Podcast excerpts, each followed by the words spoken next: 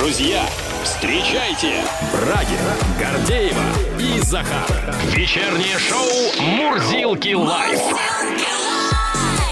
Здесь и сейчас на Авторадио.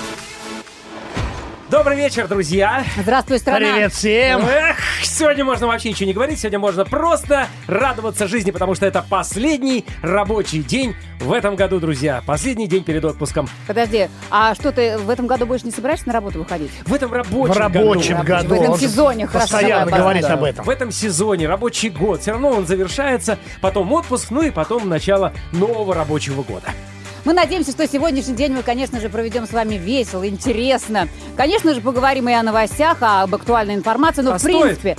Стоит, стоит, ну, конечно, конечно. конечно, да, Есть много новости, столько, да, актуального. Вот, но с другой стороны, в честь э, э, того, что мы сегодня сами себя провожаем в отпуск, мы решили собрать сегодня шикарную компанию здесь, на студии. Это правда, буквально через 15-20 минут к нам придет Юля Зиверт и представит новую песню, которая называется Wake Up. Вот так вечером будем просыпаться. Эксклюзив на радио, можно Абсолютный. сказать. Ну а потом, последний час, чтобы не казался томительным, да, в ожидании отпуска, к нам придет самый лучший певец нашей страны. Сергей Лазарев сегодня у нас в гостях с живым концертом, долгожданная встреча, конечно же, разговоры за жизнь и, безусловно, песни, песни, песни любимые, а, вами, любимые нами, любимые всей страной, конечно же, будем слушать, подпевать, тем более в таком прекрасном настроении. Итак, Брагин, Гордеева, Захар вместе с вами. Шоу начинается, друзья! Вечернее шоу Ну что, по новостям. В России появились первые вакансии специалистов по параллельному импорту. От тена. С параллельной зарплатой? Это по данным Headhunter. Э, Я бы лучше поинтересовалась, с каким образованием, понимаете? Ну вот, да, кем? С параллельным. С параллельным, да. Кроме того, выросло количество предложений о работе в сфере импортозамещения. В частности, в одной из московских вакансий предлагается стать ведущим экономистом торговой компании, который будет заниматься конкретно параллельным импортом. Другая компания предлагает место менеджера по закупкам. Требуется, внимание, свободное владение английским или китайским языком. Я бы, кстати, да. поменял бы даже последовательность. Вполне возможно. В обоих случаях предлагается зарплата от 100 тысяч рублей. Ранее президент России подписал закон о легализации параллельного импорта в России. Этот механизм сейчас используется для насыщения рынка импортными дефицитными и оригинальными товарами. Удивительно, что не в юанях зарплату предлагают. Но все-таки работа-то будет здесь, с Поживем, периодическими поездками. увидим. А Госдума приняла в третьем окончательном чтении закона о штрафах за выброшенный из машины в неположенном месте мусор. Согласно документу для граждан, которые выбрасывают мусор из автомобиля, мотоцикла или прицепа вне мест скопления мусора, вводятся серьезные штрафы, а при повторном нарушении в течение года штрафы будут уже больше, причем возможна конфискация автомобиля, который является орудием совершения правонарушения. Будем разбираться с этим. Наконец-то, потому что надоели эти бычки, вылетающие из автомобилей. Ну, еще одна новость, надеюсь, которая вам понравится, которую мы сегодня будем обсуждать вместе с вами и со специалистами. Искатель кладов нашел редчайшую английскую золотую монету с Генрихом Третьим. Но не то, чтобы он с ним искал, с Генрихом Третьим, понятно. А, на монета с монете отчеканена да. физиономия. В связи с этим ли или нет, но в России, внимание, на 241% увеличился спрос на металлоискатели. Больше половины россиян, 59%, мечтают найти клад, следует из запроса онлайн-гипермаркета «Все инструменты.ру». У большинства желающих найти клад дело не доходило до реальных поисков. Еще 23% признались, что хотели бы отправиться на поиски сокровищ, но не стали. Но треть опрошенных ответили, что не только выходили искать клад, но и делали реальные находки.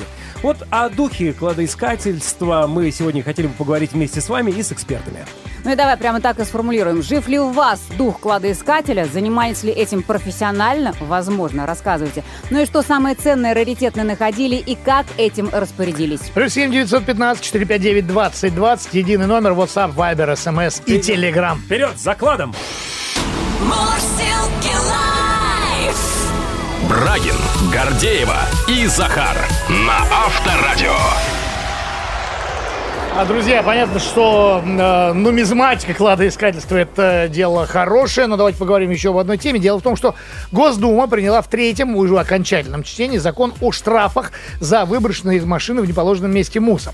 И вот согласно документу для граждан, которые выбрасывают мусор из автомобиля, мотоцикла или прицепа вне мест скопления мусора, вводятся серьезные штрафы, а при повторном нарушении в течение года штрафы будут гораздо больше и внимание, с возможной конфискацией автомобиля, Хотел который является орудием совершения правонарушения. Давайте с этим Орудие. разбираться. Так. У нас на связи автоюрист Сергей Смирнов. Сергей, здравствуйте.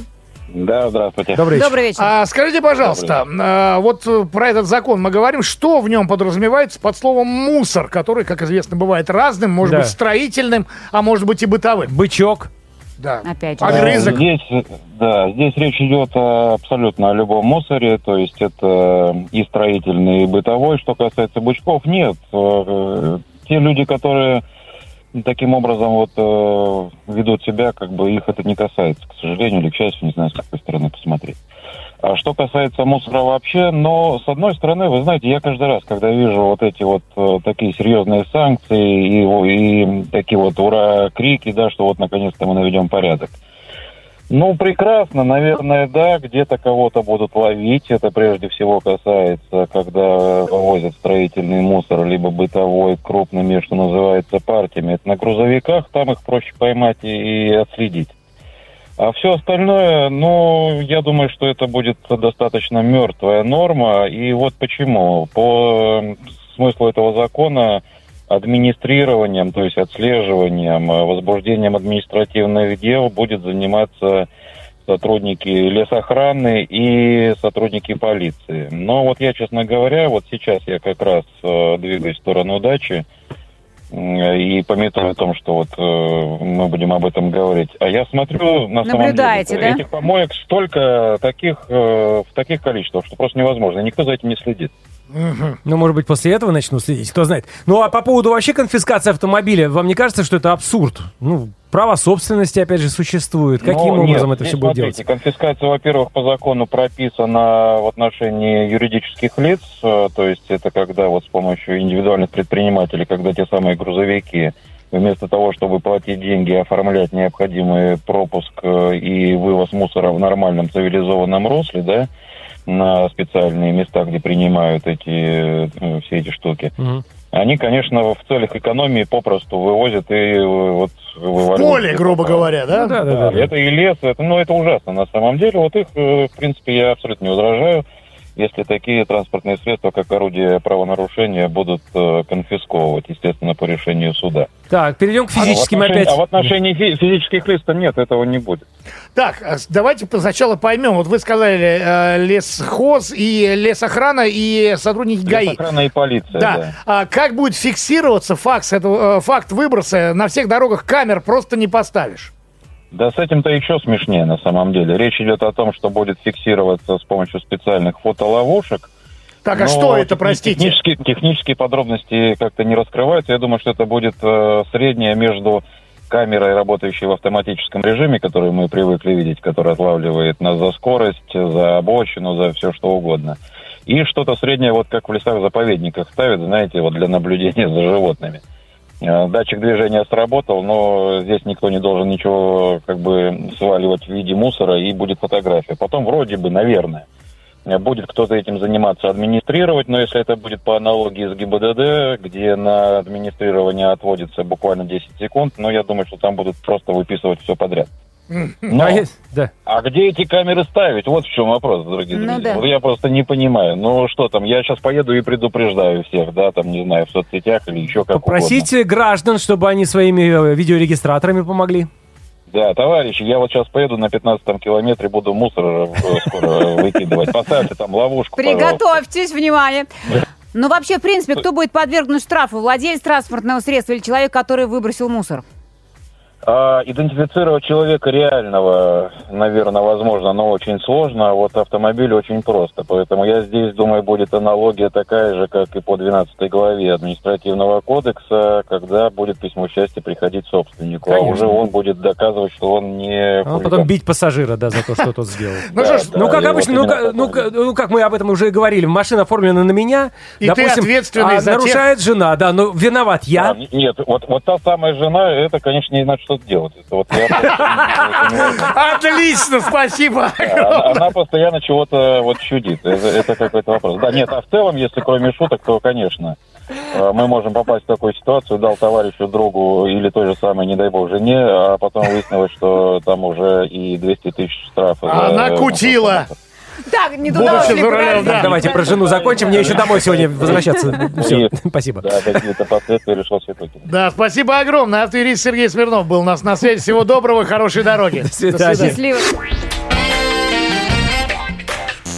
Мурзилки Live. Live chat.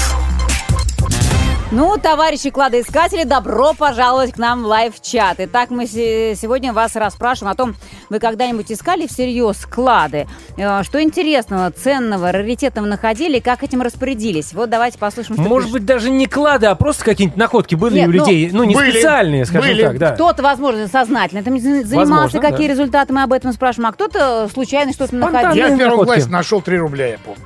Захар, ну. Был очень доволен. Слушай, ну в те Но времена я это было- учился еще в советское время, это да. состояние было, можно в ресторан Для было первого сходить. класса. В первом Ты еще классе. кутил. Максим начинает из Липецкой области. Пошел выносить мусор. Первый раз, кстати, в этом году. И нашел золотое кольцо. Так, Так. тут есть несколько моментов, которые мне бы хотелось уточнить, уточнить с Максимом. Во-первых, почему вы первый раз в этом году выносите мусор? Ну, а что, Это- просто это человек такая организация мусора. Во-вторых, э, во-вторых, э, что с кольцом золотым, что за кольцо, насколько ценное, куда вы его применили, куда вы его отдали, куда вы его сдали, что за это получили. Ну, интересно же, правда, поймите, Максим, вы, вам за это ничего не будет, а нам будет интересно. Евгений же продолжает, да, у нас. Я нашел три пятерки Николая II и одну десятку в Москве. Кто помнит, такое из москвичей искали на Преображенской площади и за неидаром. И мы тут разбирались, да, по поводу пятерок Николая II и одну десятку. Я так понимаю, что это вот просто старые деньги тех времен, да? Ну, как это понятно. пятаки. Пятаки, да, да, да. Тут, скорее всего, нужно понять. Захар, ты слышал что-нибудь про то, что все москвичи искали на Преображенской площади? Нет, не помню. Но вполне допускаю, потому что были какие-то места, ну, где-то там были склады, наверное, и монетный двор.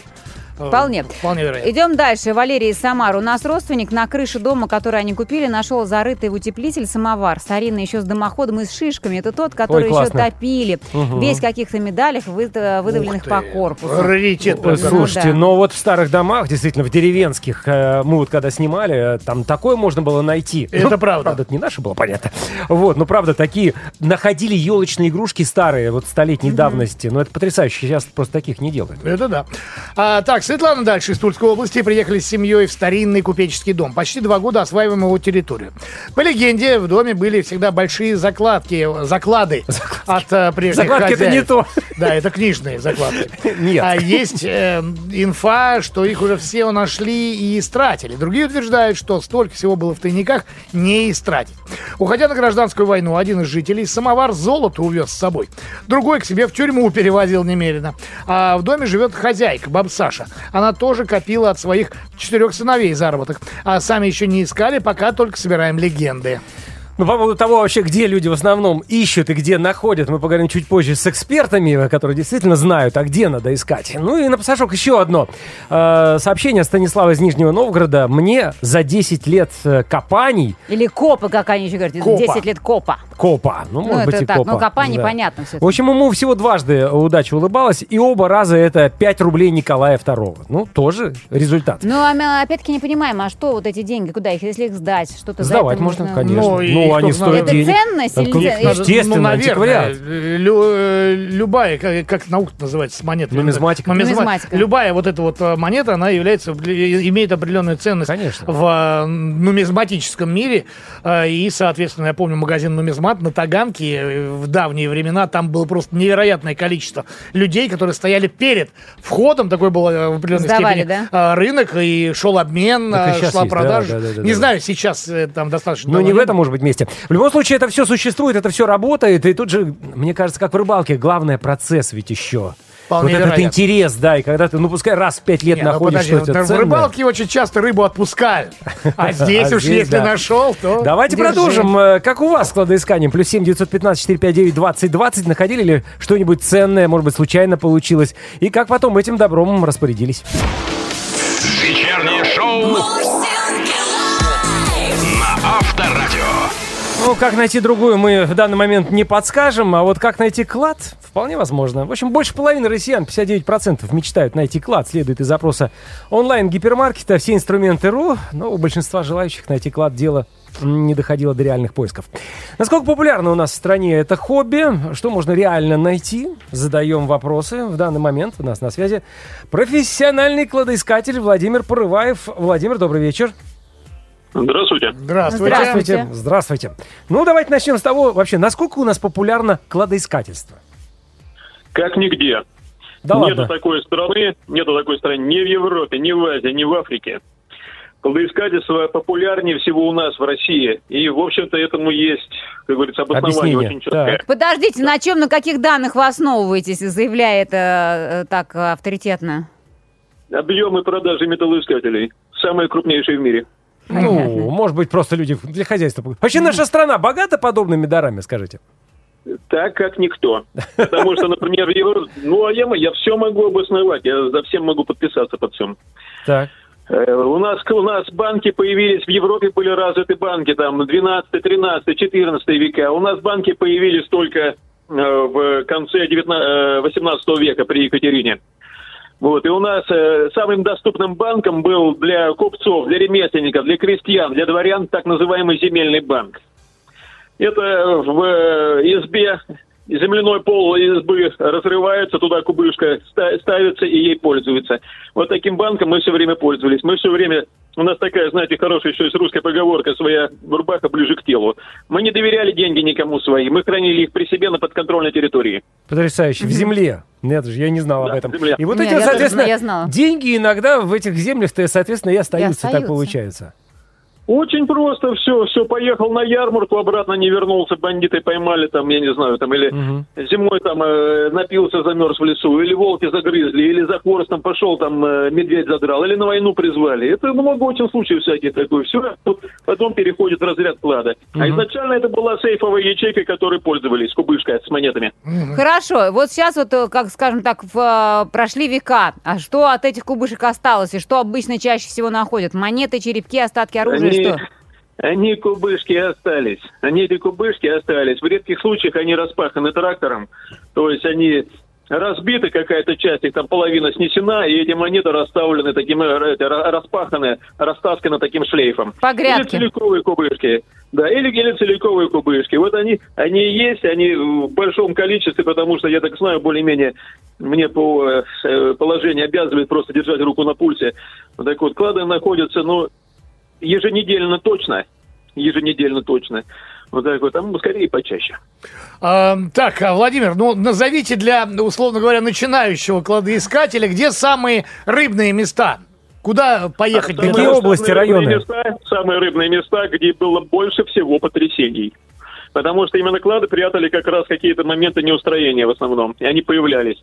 То есть где были, были больше всего войн, где больше всего, больше всего было каких-то вот таких вот ну, неустроений именно там э, революции и других каких-то там взрывов социальных и других. То есть, например, вот если взять там Смоленскую губернию, да, то есть и э, там и Батый проходил, и э, поляки-литовцы, и французы, и, э, и революция была, и Великая Отечественная война. То есть вот э, максимальное количество да, таких вот потрясений. Вот эти потрясения э, больше всего прята- и прятали клады, их появлялось больше всего. То есть не зря все-таки Сергей Семенович Москву-то перекапывает год от года. Ищет. Ну, здесь уже, Ну, мы, наверное, да, всё в Москве, нашли. в Москве нормально. В Москве нормально. Да, вот иногда мы не знаем, что мы, оказывается, ходим-то по деньгам, по золоту ходим. А что вот по этому поводу э, говорит буква закона? Какие ограничения существуют? Для э, здесь, кладоискателей. здесь, всё очень грустно. Здесь все очень грустно. Вот э, несколько лет назад приняли э, дополнение, изменения, поправки к действующему законодательству, которые по нам, таким честным белым кладоискателям, очень сильно ударили. То есть нас всех сгребли в одну кучу. Знаете, как вот есть нормальные рыбаки, есть браконьеры. Есть нормальные охотники, есть браконьеры.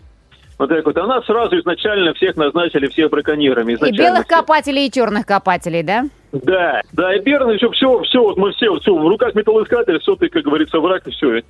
То есть очень неправильным путем пошли, нет бы сделать из нас, как говорится, помощников каких-то, вот так вот всех на, на- так, ну подождите, ну, ну, ну в чем проблема-то, Владимир? Объясните все-таки. Значит, законодательство, смотрите, какое, не, не разрешена, такие еще формулиров- формулировки такие, такие некрасивые, неинтересные, не разрешена самостоятельная археологическая разведка. То есть под это, под это определение можно подогнать все, что хотите. Просто. Просто все, что хотите. Я пошел э, копать, э, я ловлю рыбу на берегу, на берегу реки, копаю червей самостоятельной э, археологической разведкой. У меня есть я его пошу, я его копаю, обделываю, там, я что-то поднял, нашел там. Я не, не знаю, там было чего до этого, не было ничего, самостоятельная археологическая разведка. Все, чего хочешь. Ну подождите, а каким образом тогда можно что? Разрешение нужно брать у кого? У местных властей? Или вообще нельзя? Невозможно никаких разрешений. Не все археологи имеют возможность получить на какие-то полевые работы себе там открытый лист. Просто не все. То есть все это Вот в пользу вот. историков, археологов отнесли, что есть частных кладоискателей не Вообще- должно быть. вообще ни, никоим образом, никоим образом. Представляете, вот я вот вот э, поле какое-то пахотное, да, куда э, там все это десятилетием вывозили навоз, вывозили там это э, селитру удобрения, где вообще ничего живого нету. То есть я хожу, как говорится, с этим металлоискателем, ищу гнилую монетку сам советского какого-то периода там или там позднего там Николаевскую там, съеденную полностью напрочь, это будет кружочек, как говорится. Я там не иду там ни на болотную, не бастую там, ни, ни, ничего там не делаю такого противозаконного, все делаю с пользой, да, я вот через обладание такими вот э, археологическими объектами, такими маленькими, монетка какая-то там, крестик, да, я, их- я познаю, учусь любить свою родину. Вот так вот познаю. Владимир, а скажите, пожалуйста, какая у историю. вас самая интересная находка была? Я все отдал. Я всё отдал. Нет, я Мы сейчас не с точки зрения закона. Нет, просто. ну вот ваша просто, история, да. какая была самая интересная находка, а там уже не важно. Мы согласны, что вы ее отдали. Но все-таки что это было? Ну, ну, у меня были находки, я находил очень такие... Ну, я все отдал, я клады Да находил мы не хорошие. спорим, что вы отдали. Вы клады не, я, находили? вы все так говорите, а потом, знаете... Не-не-не, мы нас никто не слышит сейчас, Владимир. Ну, я, я, на- я надеюсь, только на это надеюсь. Значит, я находил, я находил, э, ну, там, э, ювелирные укра- украшения, например, э, такую... Какого века? Э, ювели- э, 20 века или, на- или конца 19 но это были такие, знаете, уровни хлебников, Фаберже и подобных. Ого. Такие вот. Они с монограммами были, то есть это какому-то там, э, ну, древнему роду принадлежащие, там, типа, какие-нибудь Юсуповы, там, что-то такое вот. Ну, не в шкатулке жены же вы нашли, да, наверное, где-то? Нет, они были в саквояжике, в саквояже. Мгм. да. Ну, конечно, вы все отдали. А что-то вам государство за это возместило? Там 25% традиционно мы помним по фильмам, нет? Да, да, да, как раз так и было. Да. В смысле, отдали? Я отдал все. И мне, мне, Да мне, не- мне чего-то там и мне дали, за это да. ничего не было. Ему чего-то там тоже дали. Хорошо. Ну, Владимир все равно, Да, мне кажется, мы- немножечко... Мы остались довольны. Мы друг другом остались довольны. Да, но это было давно. А мы довольны вами в данный момент. Профессиональный вам огромное. кладоискатель Владимир Пароваев был на связи. Всего доброго. Спасибо. Вечернее шоу Продолжаем рассуждать над темой кладоискательства. Вот в России, напомню, на 241% увеличился спрос на металлоискатели. Как говорит опрос, у 36% кладоискателей есть для этого специальная техника. Какая вообще техника нужна, чтобы найти клад? Выясним это у главного специалиста магазина первой кладоискательной конторы в России Олега Чуприна. Э, а, Чуприна. Олег, добрый вечер. Да, добрый вечер. Здравствуйте. Давайте поговорим об этом. Э, Итак, 241% увеличения спроса на металлоискатели. Как вы это объясняете? Ну, скажем так, что, э, ну, во-первых, э, во-первых, многие потеряли работу сейчас в такое время, да, и, в общем, это как дополнительный заработок. Ну, в первую очередь, сбор металлолома сюда подходит. То есть люди в свободное время собирают металлолом. Э, Многие люди э, занимаются пляжным поиском попутно. То есть тоже неплохо можно на этом заработать. То есть э, люди теряют кольца, люди теряют Серьги, цепочки, Ну да, золото. браслеты. Да, да, да, совершенно верно. Это все идет в В ход, принципе, да? Да, все идет в ход, абсолютно все идет в ход, да. И, то есть, если нет у вас возможности занима- заниматься, скажем, ну, этим делом полностью официально, то да, вот сбор металлома. То есть в данном случае, Подойдет. получается, кладоискательство э, э, подразделяется на две истории. Историческая, эстетская такая, да, и абсолютно просто- практическая на пляже найти то, что утеряно, утрачено другими Песок, людьми. да. Может быть, много-много лет назад, кстати, тоже. Почему бы нет? А, э, Олег, а скажите, пожалуйста, получается, металлоискатель основной инструмент для кладоискателя? Ну, Совершенно верно. М. Так. А вообще дорогое это удовольствие? Они как-то отличаются друг от друга? Ну, в двух словах, значит, при выборе металлоискателя вот нельзя э, э, выбирать э, прибор вот по критерию, допустим, чем дешевле, тем лучше. Или нельзя, э, э, нужно брать э, проверенные временем э, приборы бренда. Уже э, как бы рынок устоявшийся, э, выбрать есть с чего. Но в первую очередь нужно обратить внимание на, на то, чтобы прибор был мощный. То есть чем мощнее прибор, тем лучше. Ну, понятно, Потому больше что пробивает. Если брать, э, да, дешевый, недорогой прибор, какой-то китайский или подобный, то, скорее всего, это будет разочарование, потому что, ну, кроме как сверху там какие-то пробочки или э, проволочку, ничего не найдете. Мгм. Так, ну и все-таки по цене. Примерно вот тот, э, По который вы цене. говорите, хороший, вот он сколько в среднем стоит? Ну, по- э, по-хорошему, от, от 20 тысяч. От 20 тысяч. Ну, в принципе, Да, довольно, ну, можно ск- сказать так, э, себе каждый может позволить. Ну, так, по, по существу. Там. Ну, Не сказать, что криминальные деньги прям какие-то огромные. Ну да. Понятно. Да. Э, А что еще может, помимо э, того самого металлоискателя, может понадобиться кладоискателю? Ну, в первую очередь это лопата, естественно. Вот. Простая? Потом э, Саперная? простая, обычная, ну не саперная, можно обычную лопату. Соответственно, она была просто крепкая, Так. Металлическая. Кладоискатель, ка- в смысле, металлоискатель, э, лопата, что еще может быть? Или, в Ну, принципе, желанию, какая-нибудь э, кисточка, да, наверное, ну, я не знаю, Это так сейчас для- фантазирую. Ну, Здесь, э, смотрите, если вы занимаетесь э, пляжным поиском или там подводным поиском, то нужен э, так называемый скуп, такой совочек э, с отверстиями, чтобы промывать. То есть вы зашли в воду, у вас появился сигнал, вы зачерпнули, промыли и вот, соответственно, нашли находочку. Такой вот совочек, скуп-совок. Куб совок Вот, еще. ну, допустим, да, для, для э, пляжного поиска. Если занимаетесь э, военной археологией, то, соответственно, там нужен поисковый щуп. Для есть, того, чтобы чтобы- протыкать землю, да, и... э, Да, чтобы чувствовать мгм. пустоты, да, да, Мгм. совершенно верно. А вот про- под, под водой, раз уже сказали, тот же самый металлоискатель работает и под водой тоже, получается? То есть он такой э, water Универсальный. resistant, скажем так. Прак- Практически каждый любой прибор частично под водой будет работать. То есть, ну, скажем так, обычный грунтовый прибор, ну, до метра опускать, погружать можно. Ну, э, можно, то есть до электронного блока. Он там не замкнет его, да, от воды? До Нет, блока ну, электронного. Мгм. До Это обычный прибор. Но сейчас э, появилось большое количество приборов э, амфибий. Так, э, скажем так, два в одном. То есть хорошие грунтовые приборы с возможностью погружения в воду. Обычно там до трех метров. Олег, а количество пожалуйста, фирм. а вот эти приборы, они выпускаются прямо для кладоискателей или они какое-то еще иное применение имеют? Вот Нет, ну это широкое, про- э, вот, допустим, вот наши вот отечественные вот э, лидеры сейчас на данный момент, вот фирма АКО, пускают, они э, параллельно работают и в инженерных войсках. А, ну, в соответственно, военной И для строительства, да. да. То есть они широкого, широко применяются. Широко, Не обязательно. Опять же, для, в инженерных войсках, в в изыскательстве, в Мгм, каком-то там мгм. строительстве применяются. А Иногда мо- вот телефон дома потеряешь, ведь не найдешь, правда? А так раз под Да руками ладно. есть А металлоискатель. можно найти клад без применения специальных приспособлений? Ну, не знаю, это, это если вы дома будете искать внимательно. Очки. Да. Да, наверное, Должно сильно везение, Да, Олег, верно. Олег, ну вы уже сказали, что э, есть и наши да, приспособления, есть и наши приборы. То есть, в принципе, мы сейчас не особенно пострадали из-за санкций.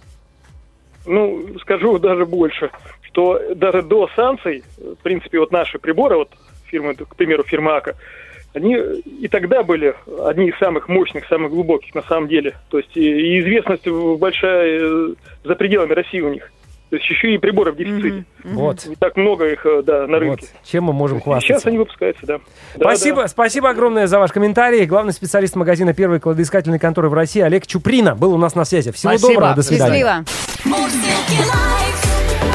Мурзилки лайф.